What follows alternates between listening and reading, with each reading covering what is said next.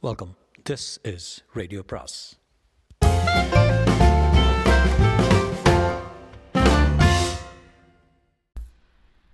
பொன்னியின் செல்வன் அத்தியாயம் நாற்பது. நான் கொன்றேன்.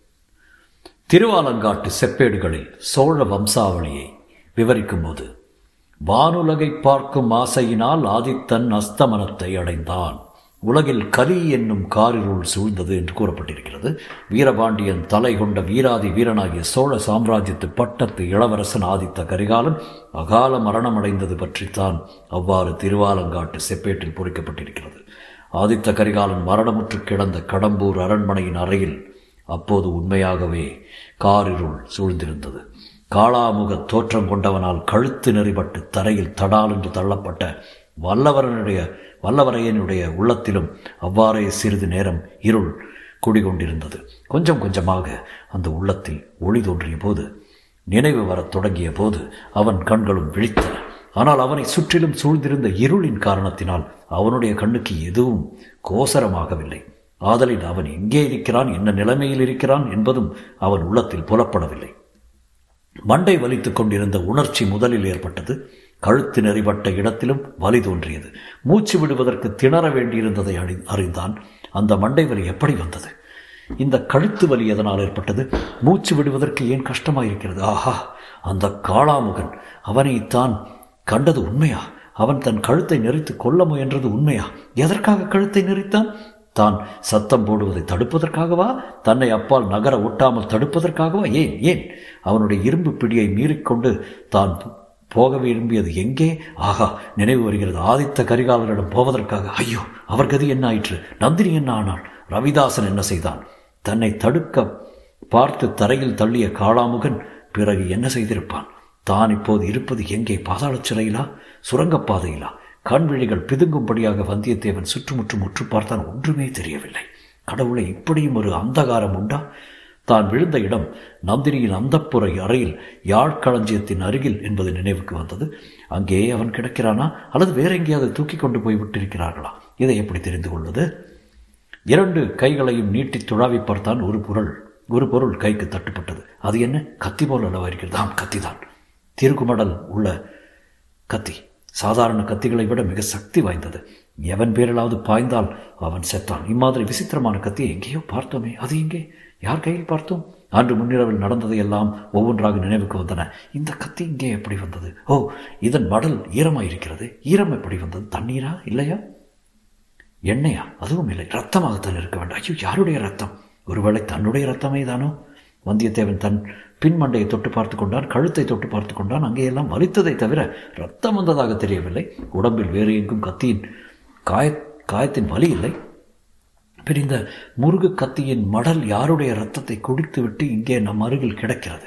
இதனால் அவன் யாரையும் காயப்படுத்தவில்லை. இதற்கு முன் அவன் கையினால் அதை எடுத்ததும் இல்லை.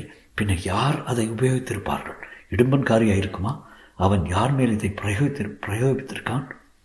ஒருவேளை இடும்பன்காரி தான் அந்த பயங்கர தோற்றம் கொண்ட காளாமுகனின் வேடத்தில் வந்தானா? இல்லை இல்லை அப்படி இருக்க முடியாது. இடும்பன்காரி அவ்வளவு நெடிது உயர்ந்த உருவம் கொண்டவன் அல்ல. இது என்ன காலடி சத்தமா? யாராவது வருகிறார்களா? பேசாமல் இருக்கலாமா? குரல் கொடுக்கலாமா? வருகிறவர்கள் கையில் விளக்குடன் வரக்கூடாதா? எங்கே இருக்கிறோம் என்று என்றாவது தெரிந்து கொள்ளலாம் அல்லவா? இருட்டில் தெரியாமல் தன்னை மிதித்து விடப் போகிறார்களே. இந்த எண்ணம் தோன்றியது வந்தியத்தேவன் சட்டென்று எழுந்து உட்கார்ந்தான். கையில் அந்த சிறிய கத்தியை ஆயத்தமாக வைத்துக்கொண்டு யார் யார் யார் அங்கே? என்று கேட்டான். அவனுடைய குரல் ஒலி அவனுக்கு அளவில்லாத வியப்பை அளித்தது. அதை அவனாலேயே அடையாளம் கொண்டு கொள்ள முடியவில்லை. அவனுடைய குரலாகவே தோன்றவில்லை. அந்த காளாமுகன் பிடித்த பிடியினால் அவனுடைய தொண்டைக்கு இந்த கேடு நேர்ந்திருக்கிறது. சத்தம் வெளியில் வருவதே கஷ்டமாக இருக்கிறது மறுபடியும் ஒரு தடவை யார் யார் என்று உறக்க சத்தமிட்டு கேட்க முயன்றான். ஏதோ அதுவும் ஒரு உருமல் சத்தமாக வந்ததை தவிர குரல் ஒலியாகவே தோன்றவில்லை. மீண்டும் காலடி சத்தம் விரைவாக கேட்டு நின்றது. வந்தவர் அவனுடைய குரலை கேட்டு பேயோ பிசாசோ என்று பயந்து வந்த வழியை திரும்பி போய்விட்டார் போலும். இதை எண்ணி வந்தியத்தேவன் சிரிக்க முயன்றான். சிரிப்பு குரலும் அம்மாதிரி உரு தெரியாமலே தான் ஒலித்தது. சரி இனி உட்கார்ந்திருப்பதாலோ காத்திருப்பதாலோ பயனில்லை. எழுந்து நடந்து எங்கே இருக்கிறோம் என்று சோதித்து பார்க்க வேண்டியதான் எழுந்து நின்றான். கால்கள் தள்ளாடின.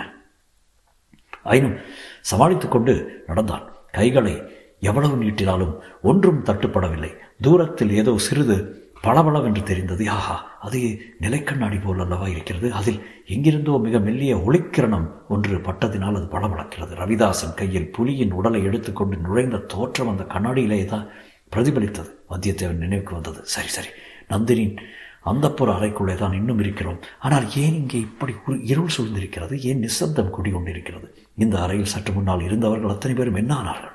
இவ்விதம் எண்ணமிட்டுக் கொண்டே வந்தியத்தேவன் இருட்டில் தடுமாறிக்கொண்டு நடந்தான். வாசற்படிக்கருகில் போனால் ஒருவேளை வெளிச்சம் இருக்கலாம். அல்லது அங்கிருந்து வெளியேறி யாரையாவது கேட்டு நடந்ததை தெரிந்து கொள்ளலாம் என்று எண்ணிக்கொண்டு சென்றான். ஏதோ காலில் தடுக்கவே மறுபடியும் தடால் என்று விழுந்தான். ஆனால் இம்முறை இம்முறை ஏதோ மிருதுவான பொருளின் மீது விழுந்தபடியால் பலமாக அடிப்படவில்லை அந்த மிருதுவான பொருள் புலியின் தோல் என்று தெரிந்தது. ரவிதாசன் கையில் எடுத்து கொண்டு வந்த எரிந்த புலித்தோல் மீது அவன் விழுந்திருக்க வேண்டும். தடுமாறி விழுந்தபோது கையில் இருந்து கத்தி நழுவி விட்டது அதை கண்டுபிடித்து எடுத்துக் கொள்வதற்காக கையை நீட்டி துழாவினான். கையில் மிருதுவாக ஏதோ தட்டுப்பட்டது. வந்தியத்தேவனுடைய உடம்பெல்லாம் நடுங்கியது. ரோமங்கள் குத்திட்டு நின்றன. நெஞ்சில் பீதி குடிகொண்டது. அப்படியும் இருக்க முடியுமா? என்று எண்ணிக்கொண்டே மறுபடியும் தடவி பார்த்தான். ஆம் அது ஒரு மனித உடல்தான். அவன் கையில் தட்டுப்பட்டது அந்த மனிதனின் உள்ளங்கை. பொலித்தோலை உடனே அகற்றி தூர எறிந்தான். பிறகு உற்று பார்த்தான். கண்ணாடியில் விழுந்த லேசான ஒளி பிரதிபலித்து கீழே கிடந்த உடலையும் சிறிது புலப்படுத்தியது. ஐயோ!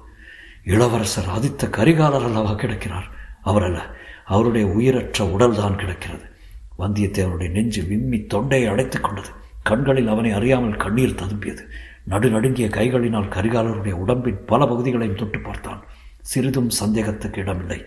உயிர் சென்றுவிட்டு சென்றுவிட்ட வெறும் கூடுதான். அந்த உயிரற்ற உடம்பின் விழா பக்கத்திலிருந்து பெருகி பக்கத்தில் வழிந்திருந்த ரத்தம் அவனுடைய கைகளை நனைத்தது. அச்சமயம் அவனுக்கு குந்தவை பிராட்டியின் நினைவு உண்டாயிற்று. அந்த மாதரசி அவன் எதற்காக அனுப்பி வைத்தாளோ அந்த காரியத்தில் அவன் வெற்றி அடையவில்லை. முழு தோல்வி அடைந்தான். இனி அவள் முகத்தில் விழிப்பது எங்கனம்? அவனால் எவ்வளவு பிரயத்தனம் செய்ய முடியுமோ அவ்வளவும் செய்யதாகி செய்தாகிவிட்டது. ஆனாலும் பயன்படவில்லை. விதி வென்றுவிட்டது.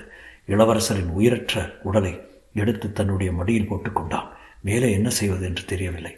சிந்திக்கும் சக்தியையே இழந்து விட்டான் சத்தம் போட்டு அலறுவதற்கு தொண்டையிலும் சக்தி இல்லாமல் போய்விட்டது. இளவரசர் இறந்து விட்டார். ஒப்புக்கொண்ட காரியத்தில் நாம் வெற்றி பெறவில்லை.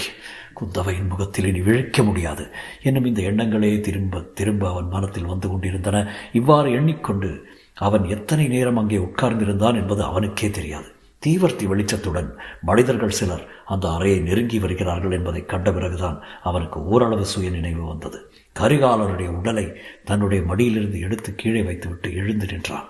பத்து பன்னிரண்டு ஆட்கள் முன்வாசர் பக்கம் இருந்து வந்தார்கள். அவர்கள் இருவர் தீவர்த்தி பிடித்துக் கொண்டிருந்தார்கள். மற்றும் சிலர் வேரேந்தி கொண்டு வந்தார்கள். எல்லாருக்கும் முன்னால் கந்தமாறனும் அவனுக்கு அடுத்தாற்போல் பெரிய சம்புவரையரும் வந்தார்கள். வந்தவர்கள் எல்லாருடைய முகங்கள் முகங்களும் பயப்பிராந்தியை காட்டின. தீவர்த்தி வெளிச்சத்தில் பேயடித்தவர்களைப் போல காணப்பட்டார்கள். கந்தமானுடைய முகத்தில் மட்டும் கோபமும் ஆத்திரமும் கொந்தளித்துக் கொண்டிருந்தன. அவன் வந்தியத்தேவனை பார்த்ததும் அடே பாதகா கொலைகாரா ஸ்நேக துரோகி ராஜ துரோகி நீ தப்பித்துக் கொண்டு ஓடவில்லையா போய்விட்டா என்றல்லவா நினைத்தேன் என்று கர்ஜனை செய்தான்.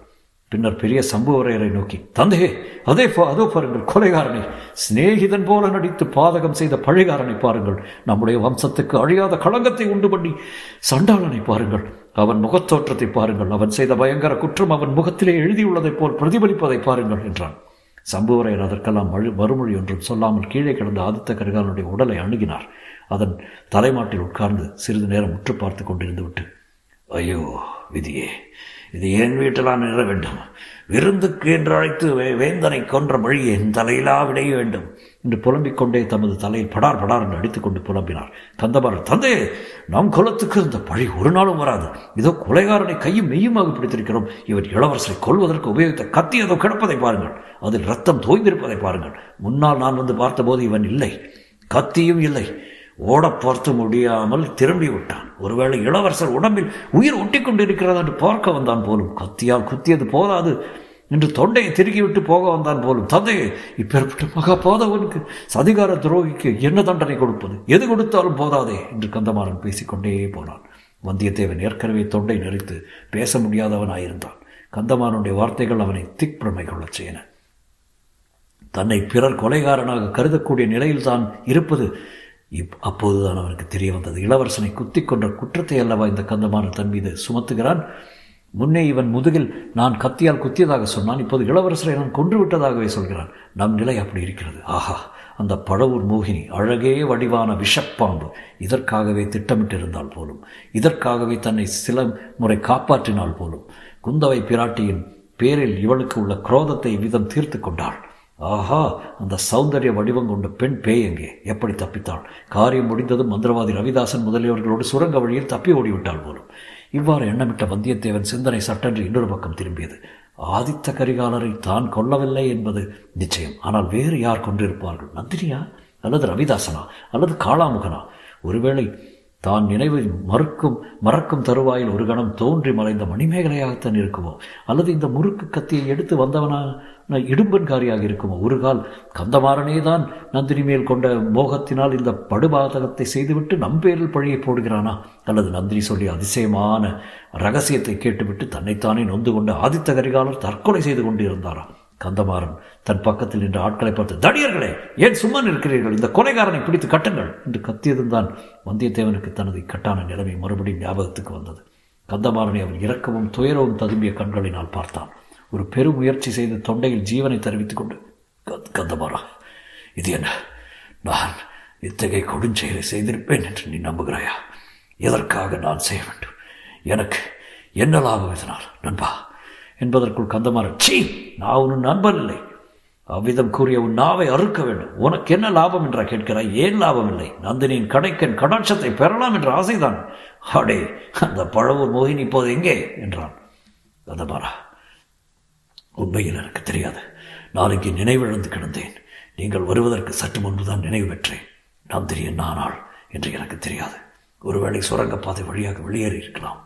வேட்டை மண்டபத்தில் அவருடைய ஆட்கள் வீரபாண்டியனோட ஆபத்து உதவிகள் நாலு பேர் காத்திருக்கிறார்கள். அவர்களுடன் நந்தினி போயிருக்கலாம். கந்தமாறன் ஓ உன்னையுமே மற்றுவிட்டு போய்விட்டாளாக்கும். ஆனால் உனக்கு ஒன்றும் தெரியாது என்று சாதிக்க வேண்டாம். அதை யார் நம்புவார்கள்? நீ அவளுடைய மோக வலையில் விழுந்திருக்கிறாய். காலாலிட்ட காரியத்தை தலையினாலே முடிப்பதற்கு தயாராயிருந்தாய் என்பது எனக்கு தெரியாதா? ஆதித்த கரிகாலரை சொல்லியிருக்கிறார். நந்தினியும் அவ்விட அவரிடத்தில் உன்னை பற்றிய உண்மையை சொல்லியிருக்கிறாள். அவள் தூண்டியோ அவளுக்கு திருப்தி தரும் என்று எண்ணை நினைத்தோ நீ இந்த கொலை பாதகத்தை செய்து விட்டாய். உன்னுடைய முகத்தில் வெடித்தாலும் பாவம் என்றான். கதமாரா சத்தியமாக சொல்கிறேன் நான் இளவரசரை கொல்லவில்லை. அவர் உயிரை காப்பாற்றும் பொறுப்பை பழையாறு இளைய பிராட்டியிடம் நான் ஏற்றுக்கொண்டு வந்தேன். இவ்விதம் சொல்லித்தான் இளவரசரை ஏமாற்றினாய். பிறகு வஞ்சகம் செய்து குத்திக் கொன்றாய். இல்லாவிட்டால் இந்த இறைக்குள்ள அறைக்குள் எப்படி வந்து சேர்ந்த எதற்காக வந்தாய்? கதவரா இளவரசருக்கு ஆபத்து வரப்போவதை அறிந்து அவரை பாதுகாக்க வந்தேன். அந்த முயற்சியில் தோற்றுப்போனேன் ஆனால் அது என் குற்றம் இல்லை உன் தங்கை மணிமேகலை வேண்டுமானால் கேட்டுப்பார். அவள்தான் என்னை சே என் தங்கையை பற்றி பேசாதே. அவள் பெயரையே சொல்லாதே. ஜாக்கிரதை. இனி அவள் பேச்சை எடுத்தால் தெரியுமா? உன் கழுத்தை பிடித்து நெறித்து இப்பொழுதே கொன்று விடுவேன் இவ்விதம் கூறிவிட்டு கந்தமாறன் வந்தியத்தேவன் மீது பாய்ந்து அவன் மார்பையும் தோள்களையும் சேர்த்து பிணைத்திருந்த கயிறுகளை பிடித்து ஒரு குலுக்கு குலுக்கினான். பின்னர் கீழே ஆதித்த கரிகாலன் உடலுக்கு அருகில் உட்கார்ந்து வேதனையில் ஆழ்ந்திருந்த சம்புவரையரை பார்த்து தந்தையே இவனை என்ன செய்கிறது என்று சொல்லுங்கள். நம் குலத்துக்கு அழியா அபகீர்த்தியை கொண்டு உண்டு பண்ணிய இந்த கொலைபாதகனை என்ன செய்கிறது என்று சொல்லுங்கள். தாங்கள் அனுமதி கொடுத்தால் இவனை இந்த நிமிடமே கண்டதுண்டமாக்கி விடுகிறேன். தந்தையே சொல்லுங்கள் என்று கத்தினான். கரிகாலனுடைய உடலை தடவி பார்த்து கொண்டு பிரமை பிடித்தவர் போல் உட்கார்ந்திருந்த சம்புவரையர் கந்தமாரனுடைய கூச்சலை கேட்டு அண்ணாந்து பார்த்தார். அவருடைய பார்வை கந்தமாறனுக்கு அப்பால் சென்றது. அந்த அறையிலே இருந்து கட்டில் திரைச்சீலை அசைந்ததை கண்டார். மறுகணம் அத்திரைச்சீலை விலக்கிக் கொண்டு ஒரு உருவம் வெளிப்படுவதை பார்த்தார். கண்களில் நீர் ததும்பியிருந்த காரணத்தினால் திரைச்சீலையில் இருந்து வெளிப்பட்டு வந்தது யார் என்பதை அவர் உடனே தெரிந்து கொள்ளவில்லை. இன்னும் சிறிது அருகில் அந்த உருவம் வந்ததை கண்டதும் அவள் தனது செல்வகுமாரி மணிமேகலை என்பதை அறிந்து கொண்டார் அதனால் அவருக்கு ஏற்பட்ட வியப்பும் அருவறுப்பும் வேதனையும் கலந்து முகத்தில் தோன்றின. மணிமேகலை நீ எப்படி இங்கே வந்தாய்? அவர் கேட்ட வார்த்தைகள் கந்தமாறனையும் திரும்பி பார்க்கும்படி செய்தன. அப்பா நான் இங்கே தான் இருந்தேன். அவரை ஒன்றும் செய்ய வேண்டாம் என்று அண்ணனுக்கு சொல்லுங்கள். அவர் பேரில் குற்றம் ஒன்றும் இல்லை என்றான். கந்தமரன் அப்பா பார்த்தீர்களா? இந்த பாதகன் எப்படி என் தங்கையின் மனத்தை கெடுத்திருக்கிறான்? பார்த்தீர்களா? இவன் பேரில் குற்றம் ஒன்றும் இல்லையாமே? என்று சிரிக்கொண்டே சிரித்தான். ஆமண்ணா நிச்சயமாக இவர் பேரில் குற்றம் ஒன்றும் இல்லை என்று மணிமேகலை உறுதியாக கூறினான். கந்தமாறனை ஒரு பக்கம் ஆத்திரமும் இன்னொரு பக்கம் வெட்கமும் சேர்ந்து பிடுங்கி தின்றன. தாங்காய் வாயை முடிக்கொள். உன்னை யார் இங்கே அழைத்தார்கள்? நீ இங்கே வந்திருக்கவே கூடாது. உன் புத்தி சுவாதீனத்தில் இல்லை. உடனே முன்கட்டுக்கு போ. மற்ற பெண்கள் உள்ள இடத்துக்கு போ என்று கத்தினான் கந்தமாறன். இல்லை அண்ணா என் புத்தி சுவாதீனத்திலே தான் இருக்கிறது. உன் புத்தி தான் கலங்கி போயிருக்கிறது. இல்லாவிட்டால் இவர் இளவரசரை கொன்றதாக நீ குற்றம் சாட்டியிருக்க மாட்டாய் என்றாள் மணிமேகலை.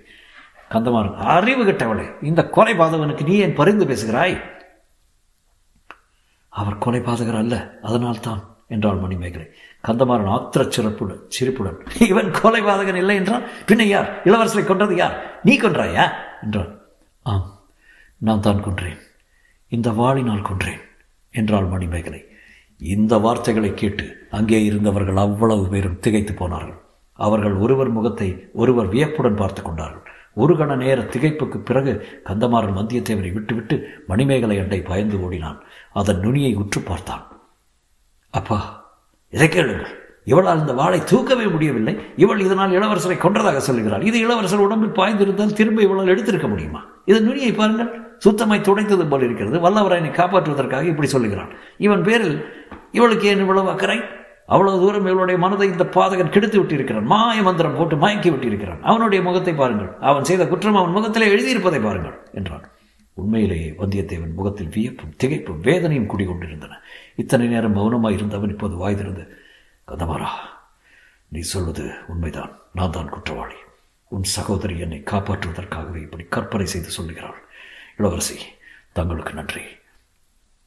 என் உடலில் இருந்து உயிர் பிரிந்த பிறகும் தாங்கள் என்னிடம் வைத்த சகோதர பாசத்தை மறக்க மாட்டேன். ஆனால் தங்கள் தமையன் சொல்வதை இப்போது கேளுங்கள். அந்த புறத்துக்கு போய்விடுங்கள் என்றான். இதை கேட்ட கந்தமாறனுடைய குரோதம் சிகரத்தை அடைந்தது. முன்னமே சிவந்திருந்த அவன் கண்கள் இப்போது அனலை காக்கின. அடே எனக்காக நீ சிபாரிசு செய்யும் நிலைவுக்கு வந்து விட்டதா? நான் சொல்லி கேட்காதவள் நீ சொல்லித்தான் கேட்பாளா? இவள் உன்னிடம் அவ்வளவு சகோதர வாஞ்சை வைத்திருக்கிறாளா? இவள் என்னுடன் பிறந்தவளா? உன்னோடு பிறந்தவளா? என்னை காட்டிலும் உன்னிடம் இவளுக்கு மரியாதை அதிகமா? அது ஏன்? என்ன மாயமந்திரம் செய்து இவள் மனத்தை அவ்விதம் கெடுத்து விட்டிருக்கிறாய்? உன்னை நான் கொள்வதற்கு இதுவே போதுமே. இதோ உன்னை யமனுலகம் அனுப்பிவிட்டு மறுகாரியம் பார்க்கிறேன். உன் அருமை சகோதரி கையில் வைத்திருந்த வாழினாலே உன்னை கொல்லுகிறேன். அது உனக்கு மகிழ்ச்சி தரும் அல்லவா? இவர் கத்திக்கொண்டே கந்தமாறன் வாளை ஓங்கிக் கொண்டு வந்தியத்தேவன் மீது பாய்ந்தான். தொடரும்.